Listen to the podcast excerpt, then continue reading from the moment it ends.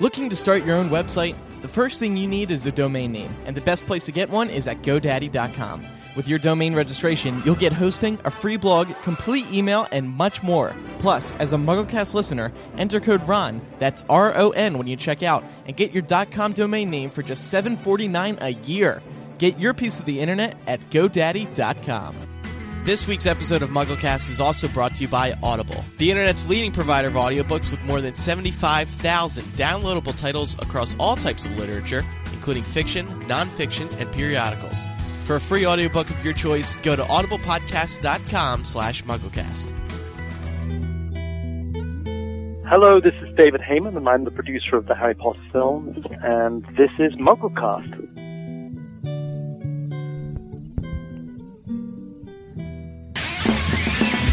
Because Hedwig's got a whole lot of tude. Hey, hey, what the? This is MuggleCast, episode 204 for August the 6th, 2010.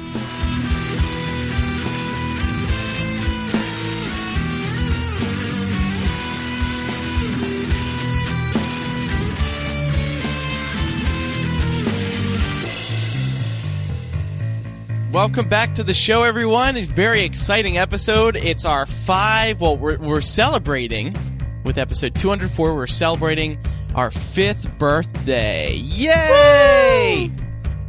Uh, first episode of MuggleCast was August 5th? 7th. 7th. Right, Micah?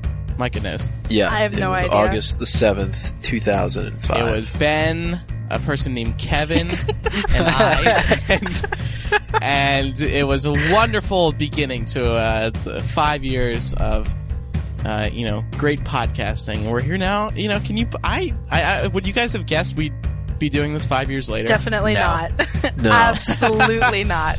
Was that due to lack in faith of us, or what? Well, no, it was just because, you know, by the time we started this show, we only had one book left. And at the time, I sort That's of figured true. that by the time book seven came out, we'd sort of wrap things up. Could you imagine if we started it at like Sorcerer's Stone? Like, say we were like fifteen or like si- 10 years old. No, but say we were 15 or 16 and like Yeah. that'd be insane.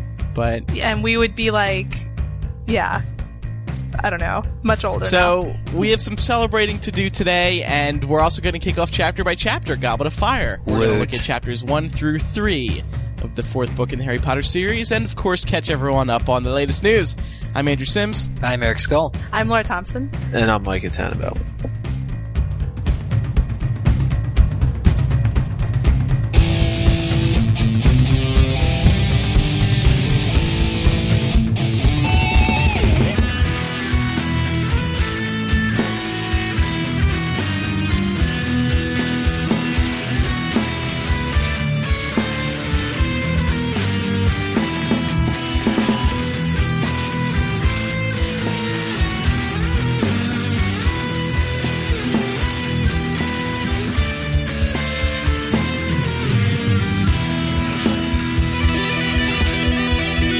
Tannenbaum, update us. What's been going on in the Harry Potter world the past couple of weeks?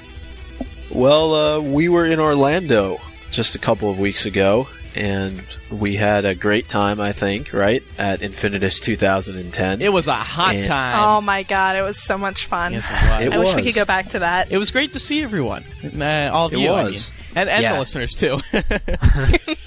So we did two podcasts, as the listeners who are there know. We did one at the actual convention, and then we did one at the Wizarding World. And uh, I was kind of um, a little bit more excited for the one at the park. What about you guys? We were all there. We all did the podcast. Right. So what did you guys think? I think? think on the whole, the one at the con was uh, was more successful. Um, the one, however, the one in the Three Broomsticks was landmark. That was that was what we're gonna remember doing is moving tables and having the guys, you know, inside the Three Broomsticks say, "Where do you want these speakers?" You know, like that's gonna be that's Yeah. gonna be the most memorable. So yeah. Overall, it was great meeting all the fans there in Orlando. We we had a big turnout for the one at the conference, and that was Yeah. obviously mm-hmm. that was the biggest Harry Potter conference to, to date. I think they had 2,500 attendees there, and so we had a big turnout for the MuggleCast at the conference, and also a nice sized group in the park. So Yeah, I mean the issue the issue with the three broomsticks is of course it's a restaurant, so it's not Yeah. that big. Not that many people could get in for it. Um, but I definitely think it was it. I have to agree with Eric in saying that was more of like a personal landmark for us. Right. You know, being Yeah. able to for Micah to be able to say because we're in the three broomsticks. that was just awesome. That was so much fun. Yeah. Well, while we're on the topic of the park, let, let's kind of give our final thoughts on it. You know, what did we think from the food to the rides to just the overall experience? I've given, I think myself and Eric have given our thoughts plenty. So let's hear from Micah and Laura. Uh, Laura, you're the lady, so you, you go first. What did, what did you think? Cause literally that was your first time in the park that night. Yeah, um, because I was, you know, not fortunate enough to get to go into it for any sort of, you know, opening event because I wasn't here, but it was so incredible. I was actually walking into the park for the first time that night on the night of a thousand wizards and I was with a friend of ours, Greg Gershman, who you might know from some of our other podcasts, and he was talking to me about something and I was actually paying attention to him, but as soon as we crossed into the wizarding world, like I totally tuned him out. He kept talking. I wasn't paying attention to him. I was just looking around in awe. Like, oh my god, I'm actually in the world of Harry Potter. This is so amazing. And he finally looked at me and he was like, you are geeking out hardcore right now, are you? Did you was like, tear up, yes. Laura? Did any tears? No, I didn't tear up, but I was definitely taken aback because, you know, you have these books that you've been reading since you were 10 or 11 years old. You've watched them be turned into movies. Um, you know, you've been to readings with the author, you've met some of the actors, and then it's like you're actually in the middle of it. And for the first time, it's like tangible and real. Right. And that's definitely like a very surreal feeling, but very cool. How about you, Micah? Any similar sentiments? Yeah, I mean, I, I agree with a lot of what uh, Laura just said, and you know, just to be able to experience it and to uh, you know go on those rides, I thought they did a great job with the uh, Forbidden Journey ride and the queue. I thought there's there's plenty to do, even if you're stuck out in the heat waiting. Uh, I didn't go on the Dragon Challenge, uh, as I mentioned on the live show. I, I was more scared of Flight of the Hippogriff than I was on the Forbidden Journey. I'm just not a strange. A roller coaster person, regardless of whether it's a kid's roller coaster or an adult roller coaster. Uh, but it was just great. I mean, and, and I think the, the best part of it was just, you know, experiencing it all with you guys and, you know, for what we've done, as we just said over these last five years, to be able to all go and do it together. I mean, that was what was great about it. Mm-hmm. All right. And butterbeer. Beer was very good. yes. It was. Yeah, I tried that for the first time on the live show at the Three Broomsticks. Oh, that's right. It was yeah, quite that was good. cool. That was very cool that you Yeah. did that. I, I was like, all right, here's the butter beer, but you, Matt, and Lisa, you all wait till the show. You cannot drink Don't that. drink it. Sitting there tempting you, looking That all was- delicious. I, I think I might have to take it up with uh, uh, Aberforth, though. I was not too impressed with the Hogshead Ale. Oh, Oh, really? I didn't have any of that. Yeah, I, I, I'm not, I'm not into it too much either. If, if the anyone, Strongbow. Yes. If anyone does go, Strongbow is the drink you want to be consuming. Of course, if you're older than 21. Uh, it's a, it's a cider and very popular in England and it's fantastic. I was so happy to hear that they are putting it in the wizarding world because it's not, it's not easy to find in America. So very cool that they had that there because it's, because it's English. So I'm googling bars in New York City that serve Strongbow right Strongbow. now. I've actually thought about doing that and seeing if there are any. I'm sure there's got to be a couple. I've since bought some Strongbow bottles. Uh, you can buy them in some liquor stores. Not all, very few, but when you do find it, oh, will you enjoy it? We'd like to remind everyone again that this podcast is brought to you by Audible.com, the internet's leading provider of audiobooks with more than 75,000 downloadable titles across all types of literature and featuring audio versions of many New York Times bestsellers. For listeners of this podcast, Audible is offering a free audiobook to give you a chance to try out their service. One audiobook to consider is Sizzling 16, a Stephanie Plum novel by Janet Evanovich. So to listen to that book or many more, go to audiblepodcast.com slash mugglecast. That's audiblepodcast.com slash mugglecast. Anyway, Micah, what else is going on? Uh, Comic Con 2010 was recently held in San Diego, not too long after Infinitus. Andrew, I know uh, you pretty much uh, hopped your way from Florida to uh, Cleveland to uh, San Diego. yes. So, uh, this is the first time there was a Harry Potter uh, y- you know, I hesitate to call it panel because it really wasn't, but there was uh, Harry Potter presence at Comic Con, and they showed footage from Harry Potter and the Deathly Hallows, parts one and two. It was some trailer clips, but there was a lot of new clips. It was about five or six minutes total. It was fantastic. It was, I literally, my mouth was probably, my jaw was at, on the floor for half, half of the, the, the five to six minutes. Uh, I had mentioned this on a leaky mug I did with Melissa from the Leaky Cauldron. You see, uh, shots of the Seven Potters. You see, uh, uh, Malfoy Manor with Snape talking to Voldemort. The, the clips were fantastic. And, you know, you always, you see these types of, I guess it would be considered, this would be considered a featurette. You see the featurettes and the trailers and they get you so excited because they add this extra music and, you know, the way it's packaged, it, you know, yeah, you, you watch and you're like, oh my god, best thing ever, right? Cause that's what you, for all the trailers too, for every movie. Oh my god, oh my god, this looks like the best one yet. so, I've learned my lesson after all these years, and I will hesitate from saying this looks like the best one yet. Even though I really do believe that. Why? It's going to be the last one. I know, and Yeah, I hope, honestly, I hope it is the best one Yeah, yet. it better be, Otherwise, right? it's going to be a big letdown. Yeah. But I will say the footage was fantastic. It's, it's leaving me very excited for these final two films. I can't wait to see it. I'm more excited about part one now. Uh, than I was before because Oh, really? of all those seven pot, the seven pot, you see, you see the seven Harrys and they look so good. Yeah. So now I have a question about that. That was a very funny scene in the book. Do they keep it funny in the movie, It was or a very quick over? clip. I, I didn't see much, Okay. but you see Harry wearing di- different clothes and I think it's the clothes of the person he had just transformed from. Oh, really? Yeah. So, and I think the one I that stood out to me was I think Hermione. I saw him in a girlish type of, but that was surreal seeing Seven because Yeah. I've been and I've said it on MuggleCast before. I've been looking forward to that scene very Yeah. much and to see that on the screen.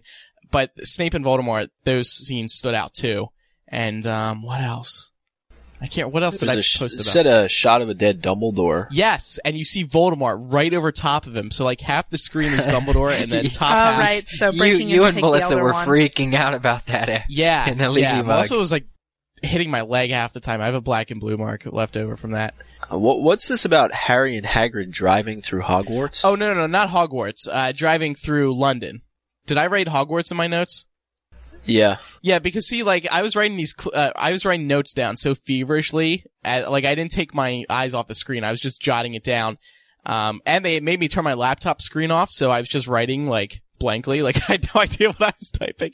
But no, it, it's Harry and Hagrid, Hagrid. A lot of clips of them driving through London, and remember we had seen shots of them filming that stuff like a year or two ago Right. Right. and they were on the road and everyone freaked out. They were like, why are they on the road? Well, they are on the road in the film too. And I guess that's to make it more dramatic because they're like zooming in and out of cars. Wha- At one point you see them sort of do like a loop de loop in the tunnel. Like they go, they go, they drive, they start driving like up on the ceiling to avoid the, uh, cars on the road. That's uh, that's like Men in Black. Men in Black style. Yeah. Yeah. Yeah, that's exactly what it is. That's It's exactly actually it's scenes for Men in Black altered for Harry Yeah. and Hedwig. So that's Harry and Hagrid. They're on Hagrid's motorbike, of course. Sounds like the ultimate uh, road trip. Yeah, and we also see Ron talking about listening to uh, the radio. Um, yeah, because it's actually a very emotional scene. It's in the tent, and Ron's right, and talking. leading up to Ron's fight, right? With right, with right, him. and Ron's sort of like maybe he was in tears, but he was saying to Harry like, "I'm listening every day just to hear Ginny and Fred and George's and uh, their, all their voices," and it's like, oh, like he's Yeah. he's he's kind of homesick. So, oh, and then some crazy shots of Bellatrix. I mean, God, she is crazy. I watch these movies just for her nowadays. Like, she is so intense. She's incredible. Yeah, she I really love is. watching her. She clearly has so much fun with that part. Yeah, yeah. Uh, And by the way, it was Tom Felton who introduced all these clips, and uh, we got to interview him afterwards. It was a nice little sit down interview, about 20, 30 minutes, and he didn't reveal too much new information, but he was saying that, you know, it, he really is proud of this final film, and it's going to be something to look forward to. So, so he's becoming the face a little bit, isn't he, of, of these movies? He did a lot for Half Blood Prince, and he seems to be doing a lot for this film as well. Exactly. And finally, from Comic Con, they had lots of props on set. They had, or they had lots of props on display. They had Ravenclaw's uh, diadem, the Elder Wand, the Hufflepuff cup, Yeah, I saw Time this. Turner, Mhm. Slytherin's locket, the Riddle diary. So that was cool. I was Well, like, this is hey, Time Turner. Huh? Yeah. How does the time turner fit in with all of these? Fun fact. I don't know. I don't know. Okay, it looked nice. I, I, I can't tell you. because it doesn't get used in the in the final book. No. Maybe it's just Oh, left over. It's sort of just. Yeah, and I'm sure they just threw it in there because they could. you know what I mean? Yeah. well, I mean, yeah, like the diary is a Horcrux, but we're not going to see the diary again. We're going to see the Basilisk Fangs again, possibly. So anyway, what else is going on, Micah? Don't ho- hold out on us. Come on. All right. Well, in a new interview, uh, Deathly Hallow's video game executive producer Jonathan Bunney answered some questions for fans that were posted on Facebook, and some of these things we knew before, but a little bit new information on the, the video game. Uh, he mentioned that you're no longer going to be at Hogwarts, and that's why he thinks this game will appeal to more fans than those that have played the ones that have come previously. Uh, you know, it's kind of more of, of, of an action game than previously. Uh, Dan and Emma will not be lending their voices to the game. What? They're too busy, apparently. what? Oh my god. That is the dumbest thing I've ever heard. uh, but Ron, but Rupert Yep. is. he, no, he, he'll be there. He'll he'll he, he will record his voice. for Are, the are they doing auditions for Harry and Hermione? Yeah, I think you I might want to give it a Oh try. Oh my god, yeah. Andrew, you should go for Hermione. Hermione, Laura Thompson.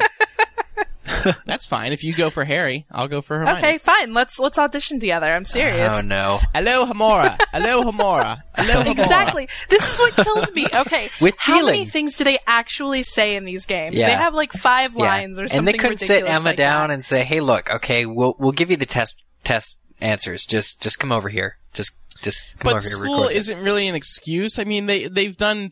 f- uh, I don't. It should be in their contracts when they do these films. They should have to do do the video game films too. I think it f- was originally, wasn't it? Like any other additional material they had to do. Maybe it's not anymore now that the And I mean, the these movies are finished, These video but- game characters look like the actors. So, wow, that must have been a setback when they found out that Dan and Emma wouldn't be. You know, that's the other thing though. Like when they're not going to use the original voices, I feel like they could also cast a little bit better as far as uh, sound alikes. You know, like it's not. Yeah, like that's a- true. If if you're not gonna, you know, then then definitely search far and wide for somebody who sounds just like them. yeah. There's a lot of people who can do really good impressions. So Onward. The uh, the the forests they will be full of creatures uh, Oh, like good. dragons, Shoo! giants, Oh, look at that. uh, spiders. There's not going to be a special collector's edition, but there are going to do something uh, with the packaging. So that's something to look forward to. I guess. Holographic. And this game will not be released on PlayStation 2. So all those people out there that have PlayStation 2 that are getting aggravated now, I think the Lego game didn't come out on PS2 either. Time for an You upgrade. guys got to upgrade. Yeah, Uh, exactly. Micah, you're killing me. You're telling me to upgrade. I don't want to upgrade. What if I don't want to upgrade? yeah. I love my PS2. Yeah. I'm not. I don't see the point in purchasing this if Dan and Emma are not uh, contributing. There we go. exactly. So However, if Andrew and I are on it, you should all go out I'll and buy it. I'll buy you a PS3, Laura, if, if if we're gonna be on it. But should an advanced copy be given to you for review, then you'd have no problem playing it, right, Andrew? Exactly. Exactly. All right, Michael. What else is going on? Come on. British author Adrian Jacobs.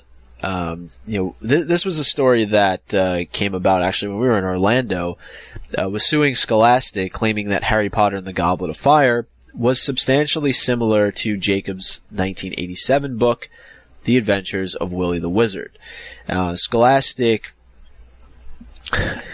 Uh, Laura. What? Just because his name is Keep Willie? your mind out of the gutter, please. No, this is seriously. a that. professional Just like show. Willie the Wizard. That's so That's so ridiculous sounding. simple Anyway, minded. Willie the Harry Potter. That's so simple minded. Jeez. Go ahead. Yeah. Uh, but Scholastic released a statement saying that uh, this claim is completely without merit, and Good. uh, Fight it.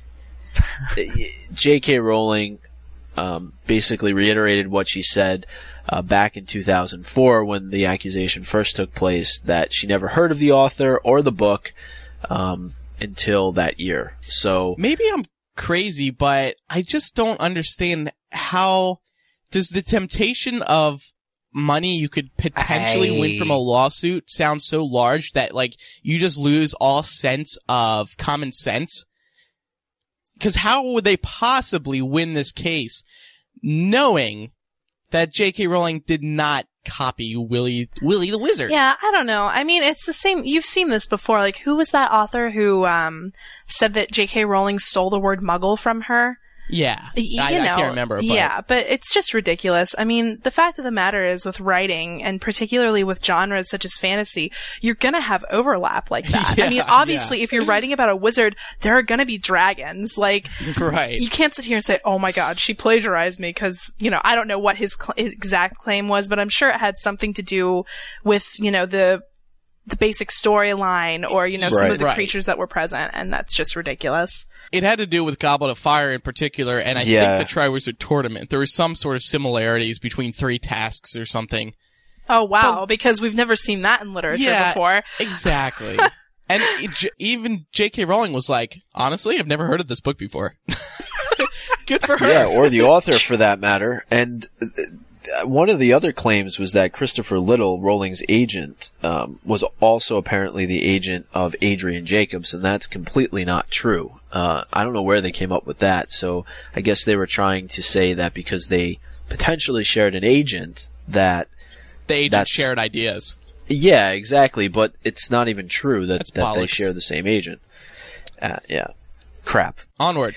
All right. Well, not even two months after the Wizarding World of Harry Potter theme park opened in Orlando, there are rumors concerning a park to be opened in India featuring rides from Universal properties such as Harry Potter.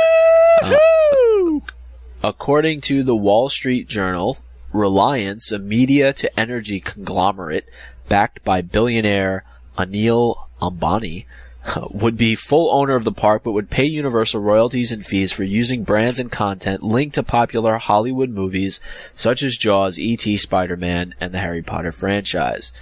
The park would look much like Universal's other major theme parks in LA, Orlando, Florida, and Japan, with a variety of roller coasters and rides, shops with movie related merchandise, and nearby hotels. Yeah. 400 acres, by the way. The, the plan for this park is 400 acres. Not the Harry Potter part, but, you know. Yeah. I, I think it would be at least the same size as the one in, uh, the Harry Potter portion would be at least the same size. So it's just some guy with a lot of money, and he can pay royalties to like build stuff. Well, I don't. this, apparently this is in the very early stages of discussion, early so it's rumor. not even close to official. Uh, but, But it's kind of worth mentioning, you know. I feel like yeah, you could you could do this if you uh, if you could pay your lawyers, you could build your own Harry Potter park. You know, Yeah. just pay the court costs. Oh, they have some deal know. with Universal, of course. You know, it's not as simple as you're making it out to sound. But I feel like I feel like Harry Potter would be a separate because you know the, Yeah, the Harry agree. Potter park exists because of an agreement between Warner Brothers and Universal. So Right. it's not exactly a Universal property, whereas you know the other the other movie rides were you know produced by Universal as a company. You know, I mean, I think it's it's it's Warner Brothers, it's it's uh, J.K. Rowling, a lot of other things for the Harry Potter portion of that park. So I, I feel like that Yeah. wouldn't. The only reason this story has credibility is because it's from the Wall Street Journal. Otherwise, we wouldn't have posted it. Uh, but uh, you know, it is. I think without question, there will be other Harry Potter parks. It's just going to take several years, and this may be the first one. That would really piss off London, wouldn't it? Yeah, London would get very upset again. I think we were saying when we were in the in the Harry Potter park that they should just tear down the Lost Continent and expand the Harry Potter part.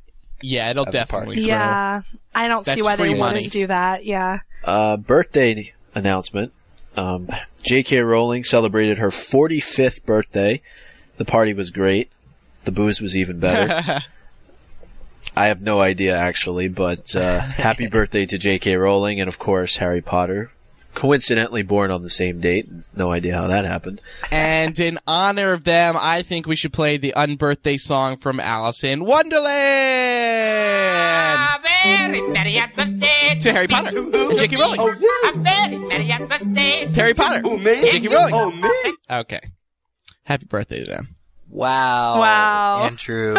Wow. That was that was almost as good as us singing. and uh, also, as you mentioned at the top of the show, MuggleCast turning five years old on August the seventh. What? Which is this Saturday? Uh, Yes, Saturday. all right. So we should play the song again. Oh. To MuggleCast. To MuggleCast. Happy birthday, guys. That was short. Hey, Micah. Yes. Did you um did you get your pants? Did I get my pants? Yes, I did. You got your pants? We are, uh, are the hosts of MuggleCast seem to have a, a problem leaving their pants in hotel rooms to be shipped at a later date. And You I- left I- your You pants? did that, Micah? I have a Yeah, I left problem my of slacks. collecting these pants and holding on to them. Yeah, Eric, you always them. seem to be the one who collects them. I don't know what's up with that. Yeah, well, at It's least, you know, luckily for you, Micah, it's not as awkward for Eric to ask you on the air if you got your pants in the mail. All right. Well, good But I'm- stuff. I'm and glad you got um, them. okay. Uh, yeah, there's nothing really else to say about our birthday other than that. Thank you everyone so much for your support over the years. I mean, it's been five really amazing years of podcasting. MuggleCast, you know, started a lot of things for us, so we're all very appreciative. And hopefully everyone's enjoyed the show and thanks everyone for sticking with us all this time. There's a lot of people, you know, we've gotten some birthday emails so far and there's a lot of people who, uh, said, you know, yeah, I've been listening to since the beginning and I've grown up with the show. And that's really cool to hear because, you know, we have too. Yeah. So is that it, Micah? That is it for the news. All right. Now, as promised, we're going to start chapter by chapter for Goblet of Fire. This is, I gotta say, picking this up to do chapter by chapter, it was the first book I read that I owned. You know, the first, I had to lift the first weights to Potter get in shape to pick it up and hold it for long periods of time. But anyway, I thought uh, before we got into the chapters, we could start out with some fun facts about this book that I picked up while, uh, you know, researching the book online just a couple days ago. It was originally titled Harry Potter and the Doomspell Tournament. Then Jo came up with Harry Potter and the Goblet of Fire and Harry Potter and the Triwizard Tournament before settling on Goblet of Fire. And I don't, it, thinking in the grand scope Yeah. of the book, Doomspell Tournament and Triwizard Tournament don't really make sense, especially Doomspell. Yeah. Well, you know, that actually reminds me, um, I started reading Harry Potter in like the fifth grade. I read it right after Prisoner of Azkaban came out, and I was talking to this kid in my class who was also really big into it. And I distinctly remember him telling me, yeah, book four is going to be called Harry Potter and the Doomspell Tournament. Because I guess that was the rumor at the time. And I remember thinking, even as like an 11 year old, like, God, that's a dumb title. Why would she call it that? Yeah, totally. I wonder if he got that information from MuggleNet back in the day. Possibly, because I didn't know MuggleNet existed back then. So she rewrote the ninth chapter, The Dark Mark, 13 times. That's another fun fact. And then she, she almost thought of removing it entirely. And, um, so I thought when we get to that chapter, we'll have to look at it and figure out why on earth it took so many tries. 13 times she rewrote it. That's crazy. And some other facts. She wrote in a new character, a Weasley cousin who served the same purpose as Rita Skeeter, but then removed her because of some plot hole in the middle of the book. Thought that was interesting. And finally, it was the first book to be released in the US and UK on the same day, which was July 8th, 2000. And you know, I still remember going to the store at midnight. I was down at the beach and I, I was, I had a, we were at this shore house at, on the boardwalk. I walked up the boardwalk to the bookstore and waited till midnight. And I took one of their boxes too. And on the side of the box, it said Harry Potter and the Goblet of Fire. Do not open until midnight. I still have that box. Um, do you guys all remember where you were for the midnight releases of this book? Yeah, No. yeah. Laura, where were you? Well, I actually didn't get to go to a midnight release party. I remember we had just moved to Georgia and I was super angry at my parents because I had no friends and it was summertime. I didn't know anybody. And I was going to go to a midnight release party, but the bookstore we were going to go to, um, we decided to try and support like an independent bookstore and they ended up canceling their midnight release party. oh, So jeez. I wasn't able to go, and I had to wait until the next day. It was killing me because I had planned on staying up all night to read it. So we had to wait till the next day to go to Barnes and Noble and get it. But I literally spent the next three days holed up in my room reading that book, and my poor mother was like, "Wow, it's 700 pages long. She'll read. It'll take her all summer to read this. She'll stop complaining." Nope, three days. Three days. How fast did you yeah. read it? Wow, look at you, Laura Thompson. Book machine. Eric, Micah, any Micah, you didn't get into it at this point. You weren't into it at this point, right? No, no, July 8th, 2000. That was the summer before my my first year in college. So that uh yeah, I wasn't into Harry Potter. I don't think probably for a couple years later, maybe 04 or 05. And Eric, where were you? I was not a fan until Uh, probably two years later. Yeah. uh, uh, you people. Well, anyway, We're Laura, Laura and I are true pros. You're veterans. Yes, exactly. All right, well, let's get into it. Eric has the first chapter. That would be chapter one, the Riddle House. I, I wanted to bring up something before before you started. We got this email from we got this email from Leisha, 17 in Texas, and she brings up a good point. So it's something to keep in mind.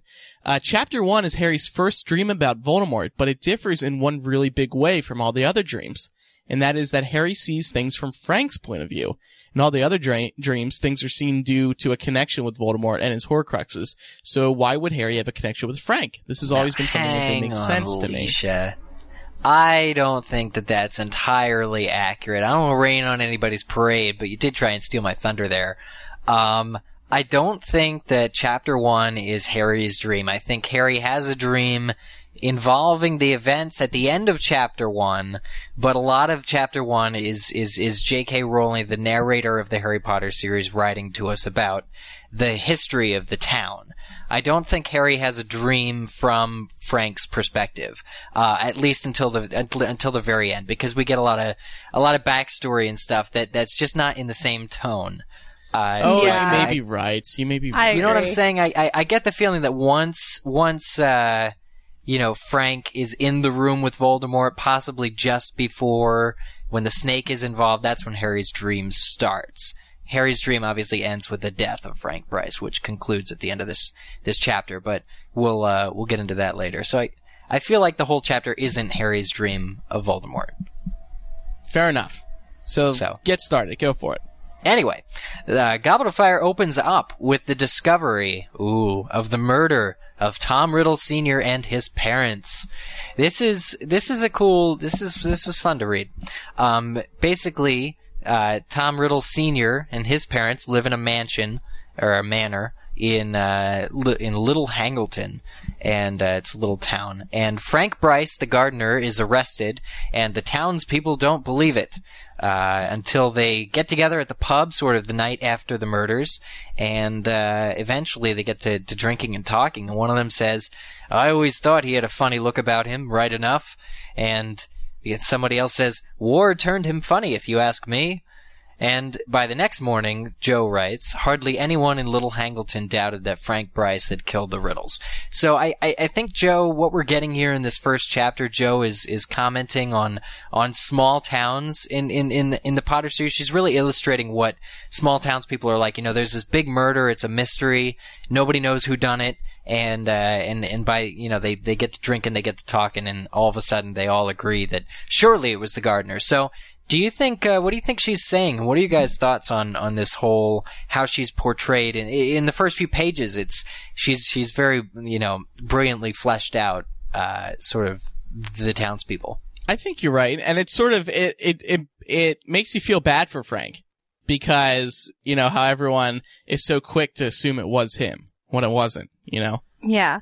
Well, and I mean, also having spent, you know, the vast majority of my growing up years in a small town, something that you see oftentimes like this, you, you live in sort of this, it's almost like a bubble where people think bad things don't happen here because it's not the big city. And then when something bad does happen, people almost have this like, this need to justify it in some means that their mind can accept it and, and so that they can also think it could never happen to me. So for them to look at the circumstances of this murder, um, you know, now, of course, we all know who actually killed them, but nobody would want to confront that terrible realization that, you know, my son could go crazy and kill me. Instead, it's, yeah, Frank Bryce, he was weird. And it's always trying to pawn that off on some like external factor. Like it couldn't be any of us normal people. It had to be him. So, And it had to be had to be the war that done it. yeah, exactly. Yeah. Yeah. That's really interesting. And so the fact that we're in this, this village we'd never been to before, Little Hangleton, uh, it's a little bit interesting because the, you know, the first three Harry Potter books, you know where you are. I mean, you're, you're pretty much on Privet Drive. Uh, from the get-go. And so the fact that this takes place, I think it's 200 miles away, is, is, I think sets the tone for the book, which is a book about, you know, branching out in the world, getting to know, you know, the, sort of the greater wizarding world, it, it, just the world in general. I think it's a bigger, a book with a with a bigger mind. So it was really cool to see that. Now, uh, one quick point I wanted to bring up here: Frank Bryce says uh, he tells the police that he's innocent, and he says that he saw a teenage boy, a stranger who was dark-haired and pale, um, uh, you know, around the manor before the Riddles were killed. Uh, but nobody else in the village had seen any such boy, and the police were quite sure that Frank had invented him, according to the book.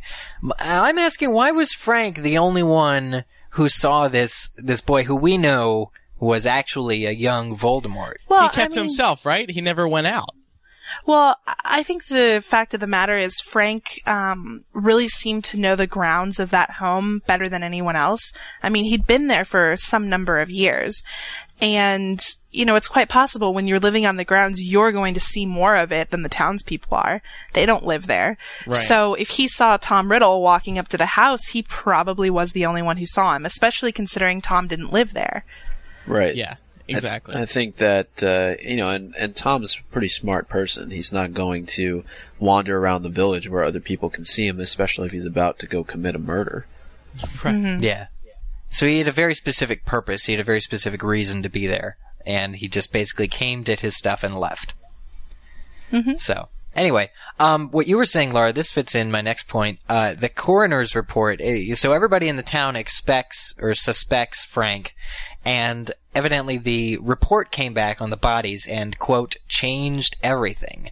Listen to this. This is great. None of the riddles had been poisoned, stabbed, shot, strangled, suffocated, or, as far as they could tell, harmed at all. In fact, the report continued, the riddles all appeared to be in perfect health, apart from the fact that they were dead. So Yeah. this is actually the reason I wrote this. The reason I like, or Joe wrote this. I didn't write this, but the reason I brought it up is because this is um this is where we're, what we're getting here is what the Killing Curse, what Avada Kedavra, which plays a great role in the in the Harry Potter books. This is what it looks like to Muggles. You know, The top this is, Twitter these trend. these are the, the what? the top No, I was- Twitter trend trend. It's been it's been trending on Twitter. They're like the number one spot for the past three days now. What has? Avada Kedavra. It has? Yes, I haven't been on Yes. Twitter in three days. That's pretty funny. Um, anyway, so this is what the Killing Curse looks like. You know, we we've been told before that. You, you know, didn't really actually no, we hadn't been told before. This is the first instance of the killing curse, and it's really cool to see that it doesn't really leave a trace. It just it kills you, but there's no way to, uh, you know, otherwise if you if it weren't for the fact that you're dead, there there would be no harm to you. So this was this is just a really interesting thing for the for the Harry Potter series in general. Um, so now we don't really know that there's just one killing curse at this point in reading the book. The curse that killed Harry's parents and was meant to kill him and backfired isn't specifically named, and it's not known to be the only curse that kills you until later in this book. So I thought that was interesting as well. Um, also. Uh, somebody in the, one of the townspeople says the door wasn't forced to the Riddles uh, house, so I just wanted to point out that even a even Hello, Voldemort Hamora. uses Hello Hamora. Hello, Hamora. Hello, Hamora. I'm recording. I'm practicing that for the video game. You also have to practice flipendo, flipendo. Flipendo, flipendo. Is it is it flipendo or stupendo? Is it No, It was it's flip- definitely It's flipendo. flipendo. I need to find that game and like re-record all those spells. Those were great. I hated it. It ran through. Never mind. Anyway, Incendio. flipendo. So Oh, anyway, boy. having nothing to convict him on, Frank Bryce uh, is let go. He's not arrested, and uh, years and years and years and later, years later, Frank Bryce is considerably older, and he awakens one night to find his leg, uh, which had, he, he had hurt in the war. It's paining him worse than ever, and uh, he goes to to turn the kettle on and discovers the lights are on in the Riddle house. and this is where the uh, movie starts, by the way. this is where this is where the movie starts. Frank's putting the kettle on, and It's almost perfect. lights. It's it's pretty cool. Um, so he thinks it's pranksters, you know, these these those darn young kids get off the grass sort of thing. Uh, always used to break into the house. He goes to investigate, and sure enough, he he actually stumbles upon Voldemort and Wormtail. So. Um, Voldemort and Wormtail have this little meeting. Uh, this, the, it's important to mention this is this is Voldemort from the end of this. The, we last saw this Voldemort at the end of Sorcerer's Stone. Uh, we saw Voldemort in Chamber of Secrets, and we didn't see him in Prisoner of Azkaban at all. But the Voldemort we saw in Chamber of Secrets was Diary Tom Riddle, and not this Voldemort. So I thought that was also important to remember. Um, Wormtail, on the other hand, is fresh from Prisoner of Azkaban. Uh, so I said it's refreshing uh, to Harry Potter readers still upset over Pettigrew's escape at the end of Prisoner of Azkaban to be immediately immersed in where he is and what he is doing. Unfortunately, it means an evil plot. Oh no. Uh, here's a question. Voldemort tells Wormtail uh, that Wormtail is supposed to milk Nagini before they retire. Uh, do you guys catch this? That's what I do with my snake. He says I need. He says I need feeding. You need to milk Nagini before we retire. I think I don't think he's referring to uh to actual milk. Uh, yeah, I don't I think think he's talking nipples. about nipples. I Yeah, think he's talking about, venom. Yeah. Yeah. Yeah, no, I think But I he think says you're he all needs right. to It's feed. just- I just wonder about the necessity of things like this in the Harry Potter series. Yeah. There's enough jokes about wands and such. Well, yeah, and, And another of Secrets. an- another favorite for I, th- I do believe it was from Goblet of Fire was where Ron was very exasperated. He said something, and it says at the end of the quote, Ron ejaculated. Ejaculated loudly. I Yeah. first heard that line. Wh- Jim Dale read that line to me, and it's like, "Oh, what?" Ron ejaculated loudly. It's funny. um, Yeah. Anyway, okay, so so Voldemort's gonna do some weird thing where he feeds on Nagini's milk, or maybe Nagini's milk is gonna whatever. Um, I, I think this is the first time we see Nagini, because Voldemort has a pet snake. We didn't know about it before, and Joe, here's a great quote I found. Uh, once Frank is in the room, uh, Joe writes, "The snake was curled up on the rotting hearth rug like some horrible travesty of a pet dog." and I thought that was really cool. But Yeah, Voldemort has a pet snake. I love her use of description. She is so great. These are some of my favorite things in the books to read. Yeah, you you um you skipped over an important part though, um, that Nagini is a Horcrux and Voldemort is, you know, essentially surviving off one of his Horcruxes by drinking the venom of Nagini. Well, is it? Yeah, it, I mean that's important. But is it? Is it? Is he going to use the venom to kill another animal and then feed off that animal? How is that? I mean, is it not milk? Is it venom? I don't. I just assume no, I Nagini think had it's nipples. venom. Yeah, no, I, I think it's venom. So he's going to eat the venom of.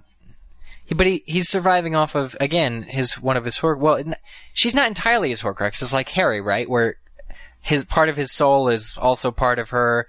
It's like when when Harry and Dumbledore in Book Six are talking about it. Dumbledore's like, well, ordinarily you wouldn't want to make another living thing your Horcrux because it it would be like sharing your soul with somebody else. So I feel mm-hmm. like you could if you are a Horcrux, you just have that part of someone else's soul, and you you're you're still your own entity. So you can still be a snake and have nipples, apparently, but not, you know, be totally a Horcrux. yeah, yeah, I agree with you. I guess so. But I mean, it makes sense to me. At this point, Voldemort's not human. He he doesn't have a body, so the fact that he's feeding off of venom doesn't disturb me. I mean, it makes sense. He's evil. Of course, he can eat venom. Yeah. That's a good point. Um, okay, so Frank overhears the whole game plan. It's pretty interesting, uh, and the stage is set. Something will happen involving a murder, and it will take place after the Quidditch World Cup. Uh, Frank Bryce, unfortunately, uh, he stands up to He's Voldemort. to he die. says, "Hey, you." He says, "Yeah," and Show Voldemort, your he face. says, "Face me like a man. Show your face." And Voldemort's like, "Oh." okay, Voldemort. This is actually the same around. exact thing that happened to me when I wanted to see Micah for the first time. He was sitting in a chair reversed me. And I was like, show your face! And then I looked and he turned around and I almost passed out. So, Wow, Andrew. Uh, thanks, Andrew. no problem, Micah. Just warning people in the future. Yeah, Just poor kidding. Frank. Micah has a beautiful He- face. He was dead before he hit the floor, and 200 miles away, the boy called Harry Potter woke with a start. So Harry only woke with a start because he wasn't seeing the whole dream to get back to that original email. Right. He was just w- awaking from Voldemort's frustration. Yeah, and I think that this goes to show that Eric's point was correct because clearly here, where we're seeing um, J.K. Rowling operating as sort of, you know, a complete outside party, she's telling us stuff from the point of view of Frank Voldemort and now Harry. So I don't think any part of the first chapter was particular to any of those three characters. You know what I mean? I don't think it was particular to Harry just because she's talking about him as an outsider. Yeah. So it was like And- and it was like is- the the other minister chapter where it's Right. like Yeah. other people. And this is also where the movie took a little bit of liberty by putting Barty Crouch Jr. into the scene Yeah. and making it. They made the movie made it seem more like Harry was dreaming about this. Mm-hmm. So Well, I maybe think- that's where the mix-up occurred. And and even in the beginning of chapter two of this book, Harry is trying to recall he did see Voldemort and Wormtail in a room. Like that I, I think that's that's in the book. Where he did see him in a room, but I feel like it's at the very sort of the events in, of his dream take place right before Frank dies. Like mm-hmm. maybe there's some mumbling and he sees, you know, Frank sees Voldemort's face, and I think that's that's what Harry basically saw. Yeah, and a lot of Frank those dreams throughout the book tended to be residual too. I mean, he would have dreams about this scene on more than one occasion. So he might have been seeing little bits and pieces at different times. Maybe not the whole thing at once. Right. But I guess I guess we're meant. I mean, this is also kind of like his connection with Voldemort through the scar. You know, when he can see when Voldemort's happy or sad. Voldemort just commits murder, and we're meant to believe at the exact same moment Harry awakes from a nightmare. You know, so it's it's kind of like the scar connection is growing. Well, now that Frank Bryce is dead, uh, as we had promised, we need to get back to playing songs for each fallen character. And Eric, you selected a song for Frank Bryce. It's called Wonderful, Wonderful by Johnny Mathis. And here's a small sample now in honor of Goodbye, Frank. I feel the glow of your unspoken love. I'm aware of the treasure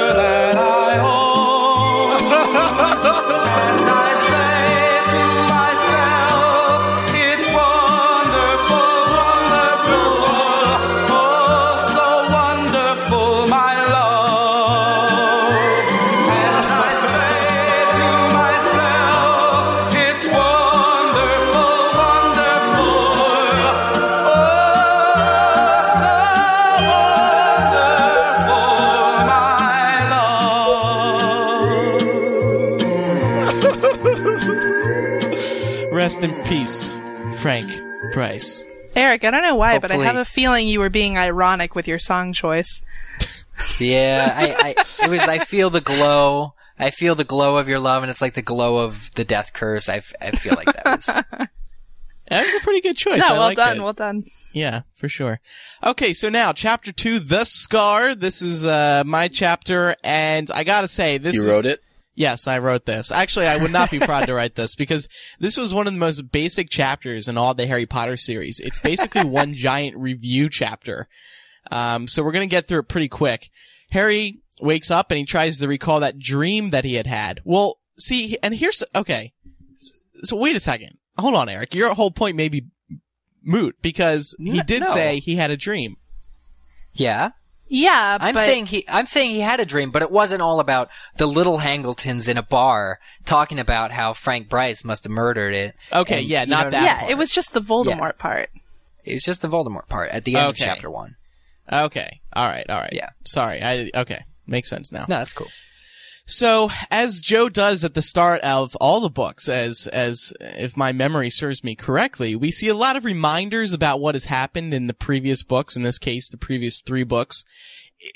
Why does she do this? Is, is this for people who haven't read the other ones, or just a friendly reminder? Because this, if, if people haven't, if people are just picking up a book, say, just picking up Goblet of Fire, not having read the other three, shame on them.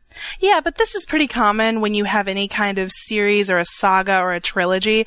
There's always a little bit of like a recap in the first couple of chapters, and I think it serves a double purpose. I think it serves a purpose for people who do read the books, but maybe um, don't read into them as deeply as like we would, and it's also for the losers who will go out and pick up book three first and All decide right. they're going to skip the first two. I don't like that. I don't like this. I I mean, it's a nice reminder some things, but sometimes it's very know- heavy on the reminders. I think it's. I important. wonder though if, if it's a publisher's decision though too, because to the me it doesn't seem something like J.K. Rowling would do. Uh, Yeah, no, I think you're right. It's definitely What do you mean? the it's not something publisher she slash do? She did editor do it. looks at it. Well, but maybe they suggested adding it because it is very, there's a, I mean, not to complain, it's just a lot of reminders.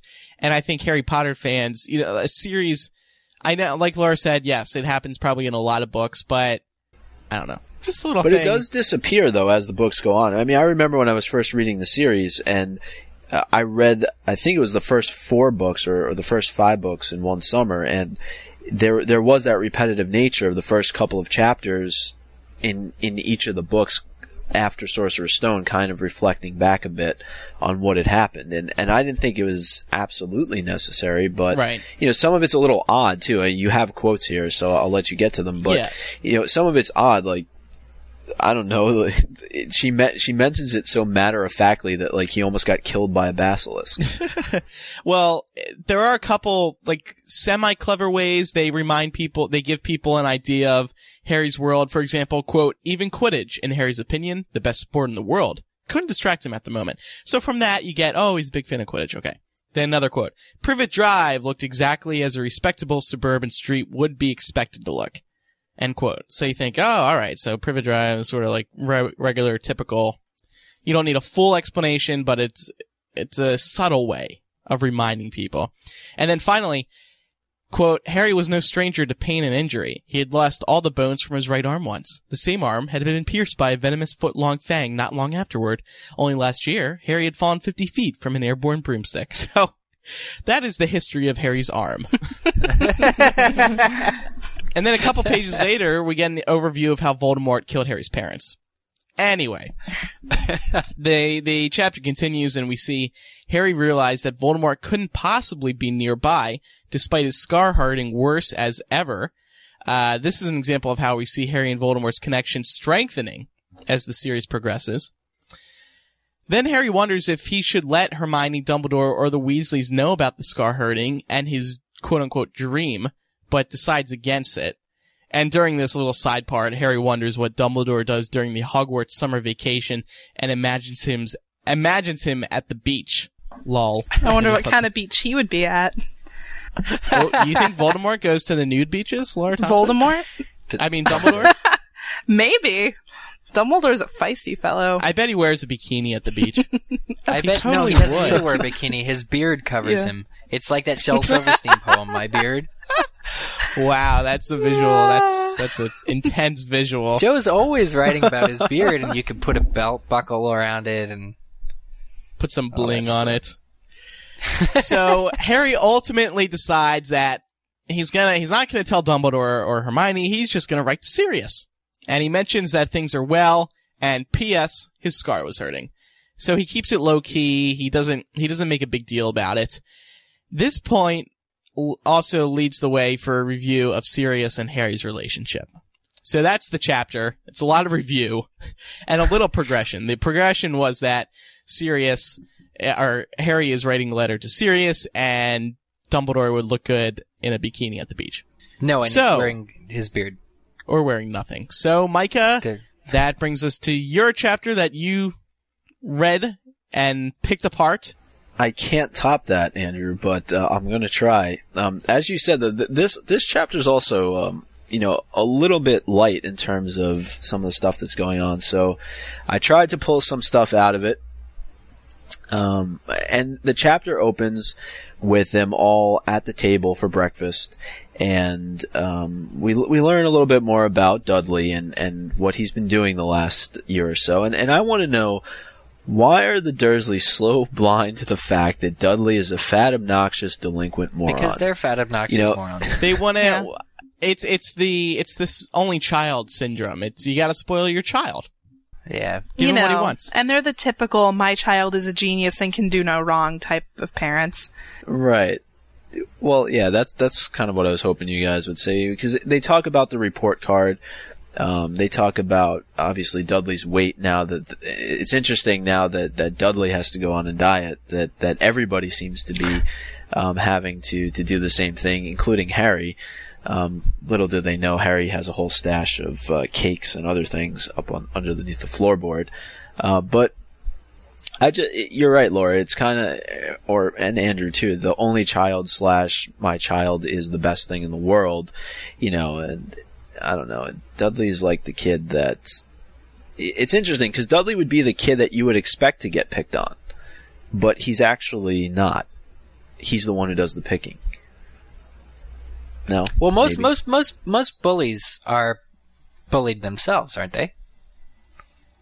Do you think it? Do you think at school, like Yeah, people pick on Dudley? Mm, I don't know, maybe. I think the thing is, though, he was raised to be such a little brat that he Yeah. never really had too much of an opportunity to be picked on himself, maybe. It just because he's big and spoiled, I don't think that's any reason for him to be picked on in particular. You know, because a lot of other kids are probably just like him. Well, pi- pi- um, That's true. Yeah, I think I think Petunia especially indulged him. You know, all, the Vernon and Petunia, they didn't see any wrong with, with, with Dudley. The fact that, that he's on a, on a diet now because the school nurse wrote to Petunia is kind of funny, and I think uh, the fact that and Petunia's going about it so everybody has to suffer, so that so that Dudley can can lose some weight, just to make Dudley feel better about it. That that everybody's kind of going through Well, the, the diet thing. What did J.K. Rowling refer to him as? A small beluga or a small yeah, she whale? actually. something like there that. are people who are really offended by by her word choice in, in describing large characters in the She's Harry just Potter trying Well, I to be wonder funny. who he's based off of. I wonder if it's somebody that she knew growing up that this I, I that this character doubt is it. based I off. doubt it.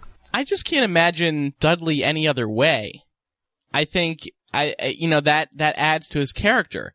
I mean, that's why we love to hate the Dursleys, because on top of them being jerks to Harry, they, they spoil their kid. And, and Harry sees that and realizes how spoiled he is. And, and he's, he, he's annoyed by how poorly he, Harry, is treated while Dudley just, just gift after gift, cake after cake.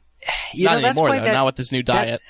that's why that scene in book seven didn't move me where dudley's like wait a minute i don't understand harry's not coming with us because i was like no that's right you don't understand because you're dumb like i didn't I, I, I, could see that it was emotional for harry and for dudley maybe and for petunia but i didn't it didn't particularly move me in the book when when when they were walking out the door and dudley stopped you know because i was like eh, i think it's a little too late for you but yeah dudley's kind of uh, Dudley's Dudley's a monster.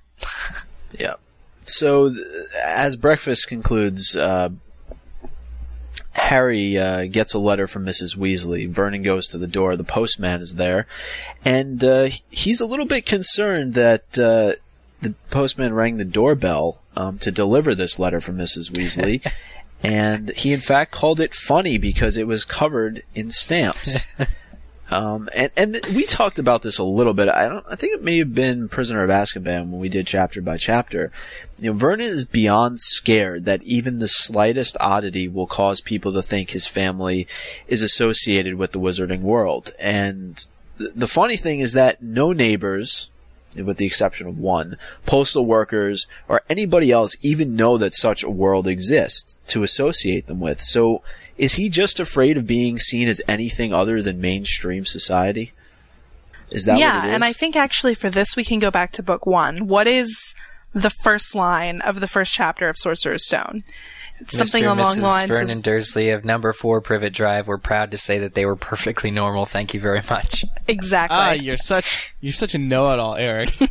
That's actually pretty impressive, word for word. I, I don't think it said Vernon though, but yeah, Yeah, you're right. They, they, this is a family; they're stuck in their ways. You know, I think we all Yeah. know people like this. I, well, I mean, this happens time and time again. I mean, in book five, the Mad Eye Moody and the, the Order, uh, lure the Dursleys out of their house by luring them away to a best kept Gardens of Britain con- competition. Congratulations, you've been nominated for the Yeah. the best kept lawn and garden. Which I- is I funny considering uh, they were in the middle of a drought at that point in the book. So I doubt their you know, lawn that looked is very funny. good. I didn't I didn't put two and two together there. yeah. So like yeah. All right. Well, the the back and forth between Harry and Vernon um, starts over whether or not Harry can go and stay with the Weasleys and go see the Quidditch World Cup. That's the point of uh, Mrs. Weasley sending this letter. And and I thought that Vernon's bigotry really came through here, um, but so did Harry's cunning. You know, he was always thinking one step ahead of his uncle, and I don't know if that's just because Vernon is not the sharpest knife in the drawer, or because Harry, you know, has a little bit of his father in him, has a little bit of Voldemort in him, um, and you know, just some of those examples. Harry stops himself from saying Hogwarts Express because he knew that unless he said the word train, his his uncle was going to flip out. Um, then Vernon, you know, kind of on the bigotry end, refers to Mrs. Weasley as a dumpy woman with lots of redheaded kids. Yeah, that's rich. And Harry thought that that was comical that Vernon would refer to anybody as being dumpy. Um, and then Vernon asks what Quidditch is, and then can't stand the word broomstick being said. Um, and uh, the other thing was when uh, they were referring to how Harry would send a response back to the Weasleys. The normal way of response, Harry says, you know, owl post. That's what's normal for us wizards. And then Vernon responds, and I think this really typifies his character when he says, How many times do I have to tell you not to mention that unnaturalness under my roof? And I mean, that pretty much describes the Dursley family as a whole. I mean, to use the word unnaturalness is pretty strong. Yeah. Yeah, it's mean. It's pure mean. They have they have no sensitivity for Harry. They, you know, it, it's bad. It's it's very and it's rough to read. Mrs. Weasley has gone out of her way here to write this letter, you know, and to, and to stamp it. Sure, they're like, we want to make sure there's enough stamps, which is funny because it's, you know, you ne- you never want to find yourself not having paid enough to ship, you know, not having put enough stamps on something. So it's funny that, but she she went out of her way and wrote this letter to Mr. Vernon Dursley. You know what I'm saying? And he can't respect that because it's weird. It makes him look a little weird. The postman doesn't think twice about it, but he just he's just like, oh, this is kind of peculiar, and has to ring the doorbell to deliver it. You know, I mean, it's that really upsets him. And so Harry uh, can see the wheels turning in Vernon's head about what is the decision going to be, and of course he comes up with the idea that Sirius wouldn't be too happy. His crazy maniac of a godfather, who was once imprisoned, um, you know, wouldn't be uh, very happy with the fact of of Harry not going to this Quidditch World Cup. And uh, you know, I mentioned it earlier. I thought that was kind of a bit of of, of James in in Harry. You know, coming up with the sort of the cunning um, decision making there by saying, "Well, you know, if you don't let me go, my you know crazy godfather that you saw on television or heard about on television, yeah, he might make a visit here to Privet Drive." And that was pretty much all Vernon needed in order to. make And that would be really unnatural. Exactly. Well, because Oh, yeah, Petunia's that- the kind of woman who believes what she she hears on TV, you know. So, oh, they've seen Sirius Black on TV. He was he was done on the Muggle. You know, he was an escaped prisoner, and oh, he's my godfather, says Harry at the end of the last book. So, it's uh, i i yeah, it's it's good reading Harry like this because you do get a bit of a, a bit of James, but also it's it's kind of it's Harry's personality, which I, I feel like we don't see enough of really in the books, like him having to act fast or or think fast like this, and and really reason his way out of things or reason with unreasonable people. I don't know. Maybe the whole Yeah, but he's also like at the same time, yeah, he's grown a lot though too. I think over the course of the last few books, and you see like how his approach to Vernon has changed on certain things. Like he knows that he can outwit him almost. All right, and then so after this whole fiasco, and Harry gets permission to go to visit with the Weasleys and go to the Quidditch World Cup. Um, he gets back to his room and he finds this annoying owl flying around, uh, Pigwiggen, Pigwidgeon, whatever the hell his name is at this point. I'll just call him Pig. Um, and uh, Pig has a letter for for Harry from Ron. You know, th- this is what I didn't get though. One went through the normal post, and then Ron sends one, you know, by Owl. I understand the whole Mrs. Weasley wanting to respect the uh, the Dursleys, but you know, it's kind of like mass mail going on. I don't, I don't know, but um, and and Hedwig was was very upset by the fact that this little puffball was was flying around the room, and uh, you know that Harry had given his response to Ron that he was going to be, you know, visiting them to Pig, and uh, but then she she is, you know, very much happy with the fact that Harry decides to give her the responsibility of taking a letter to Sirius.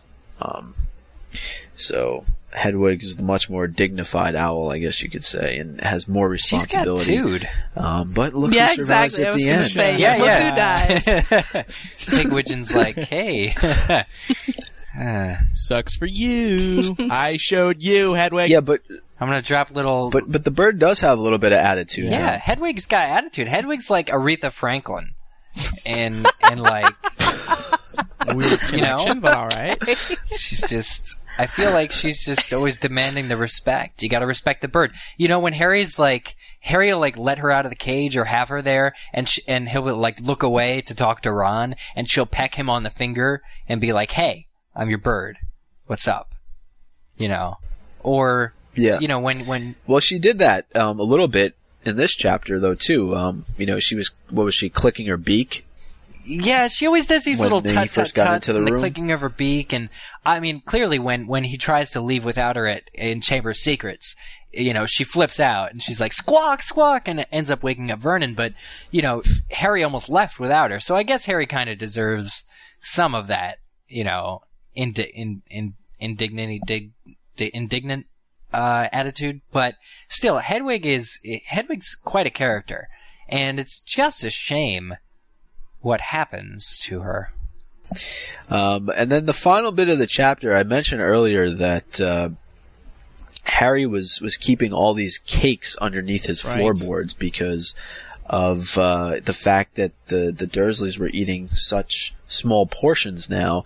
Um, so he wrote to all of his friends and to Hagrid and to Sirius, um, you know, to get some sweets so that he can store them safely away. And and Andrew, you asked the brilliant question: all these cakes, don't they need a Yes. refrigerator? Well, Yes. maybe they maybe they're I- wrapped.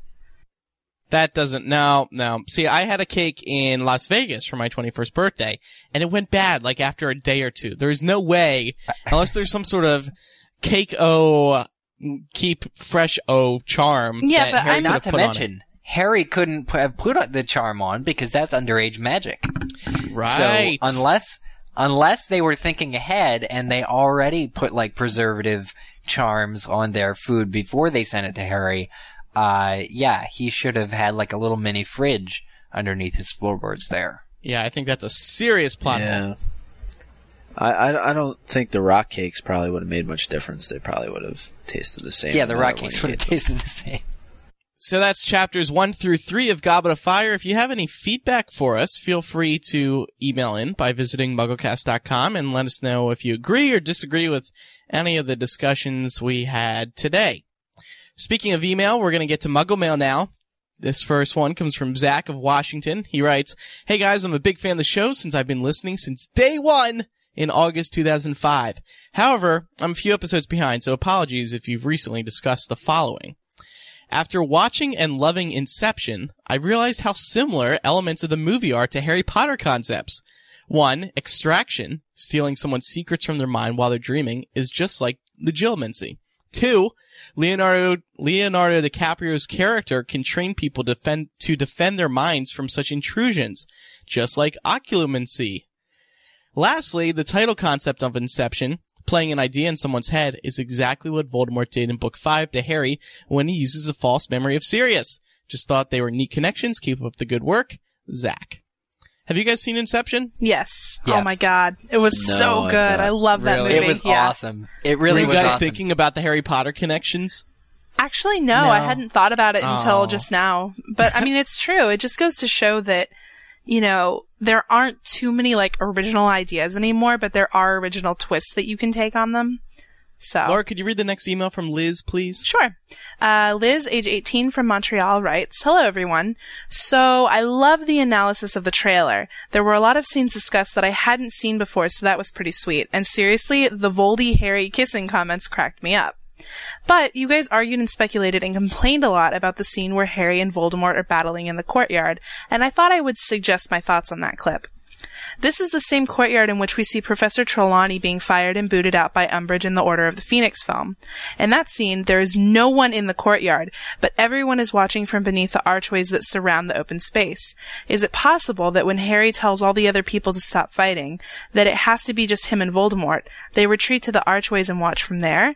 It's much more fitting to Harry's character to keep everyone out of harm's way. Obviously, that space wouldn't fit as many people as the Great Hall would have, and it's probably not as satisfying a solution, but it's still possible that there were witnesses to the epic final fight. Anyway, just a speculation. Thanks for reading. Yeah, Liz. so as everyone remembers, as Liz brought up, we were like, why? Where? First of all, it's not in the Great Hall, even though not too many people were bothered by that when we discussed it on our live show. But also, there there was a lack of people around, and that that was kind of a cool thing to see in the book. So that's a good theory, I, I guess. I still, I mean, I still think in those shots you would have seen the people in the background somehow. I mean, Although are they, gone. did edit out, they did edit out the blood off Hermione's hands, so maybe they just edit out all the thousands of people who are watching Harry fight Voldemort. That's not suitable for all audiences when they're watching this trailer. You saw dead bodies though. Yeah, Yeah. you did. I was just going to say that. I, I think I was the one who probably had the biggest problem with them not doing it in the Great Hall, but uh, we'll see what happens. I mean, obviously, I'm not the decision maker, and they've already made the decision, so uh, it'd be interesting. I I don't think you. you th- that was such a wide shot that if there really were people there, you probably would have seen Yeah. a few of them. And I mean, everything So- was in ruins around them too. So Yeah, I, because of the state of ruin, I felt like there was nobody around for miles, and it was just Harry and Voldemort. I feel like the scene in the Great Hall might happen where Harry is like, "Hey, Tom," and Voldemort's like, "My name is Voldemort," and he's like, "No, it's Tom, Tom." And then I feel like they're gonna take it outside. I f- and then Voldemort's like, "Let's take this outside." yeah, yeah, let's take this outside." And Outside, like, "Hey, don't you call me Tom?" five o'clock. seriously, I, I feel like that scene may still happen, but I, you know, if I am even guessing to, to, if I'm going to pretend to know the direction the films have taken in the past, I feel like they would think it's a more personal, uh, idea to have Harry and Voldemort when it's actually coming down to the very, very, very, very end for it to, just, just be Harry and Voldemort.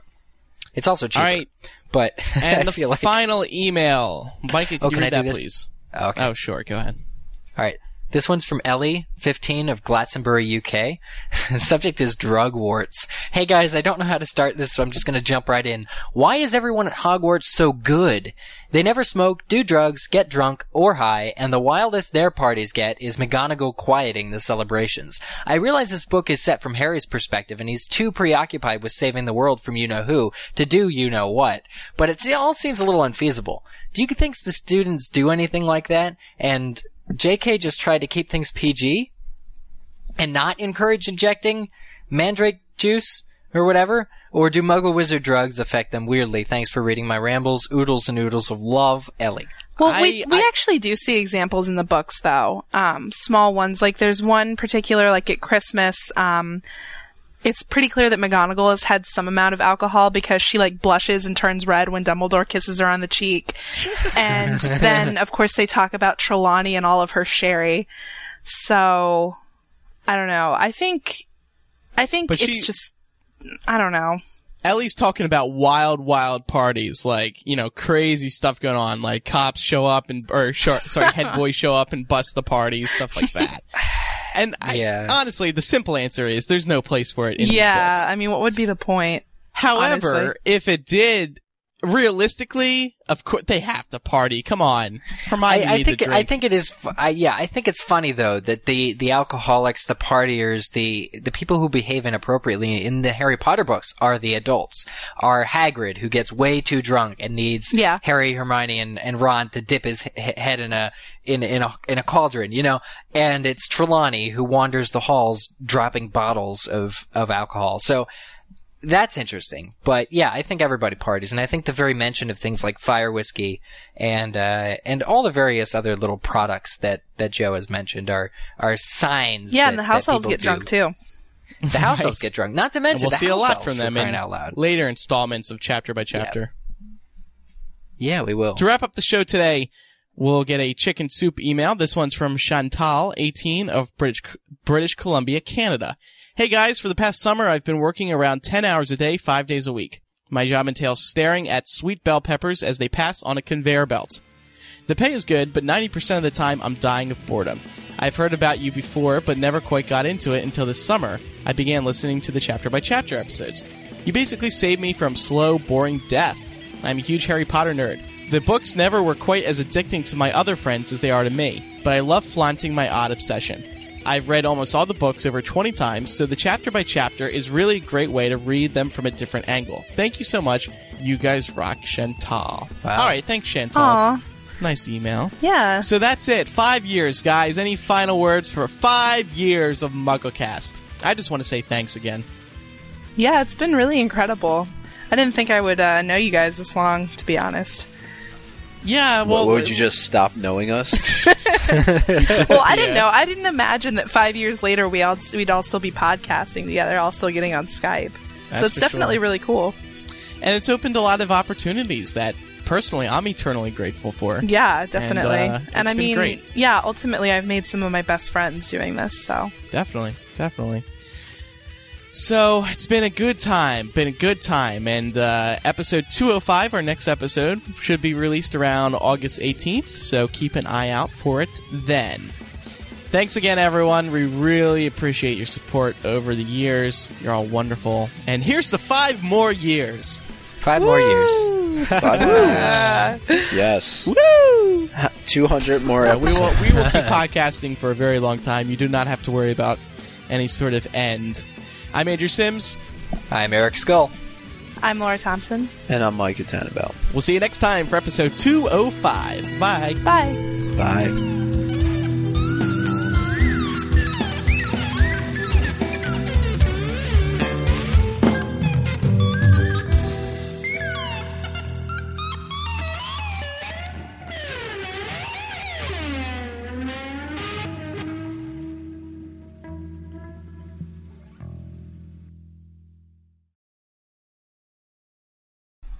Laura, it was so good to have you back. Oh, it was thank you. good to have you back. I missed you guys. Missed you too. Your voice is so so soothing, and it really is. Like welcome. all the other times I was kidding, but now having not heard it for so long, I can really appreciate it. Oh well, thanks. I guess. Yeah, I'm gonna replay your audio clip tonight before I go to bed. Oh, that's kind of creepy, sir. But you know, whatever, whatever does it for you, I guess.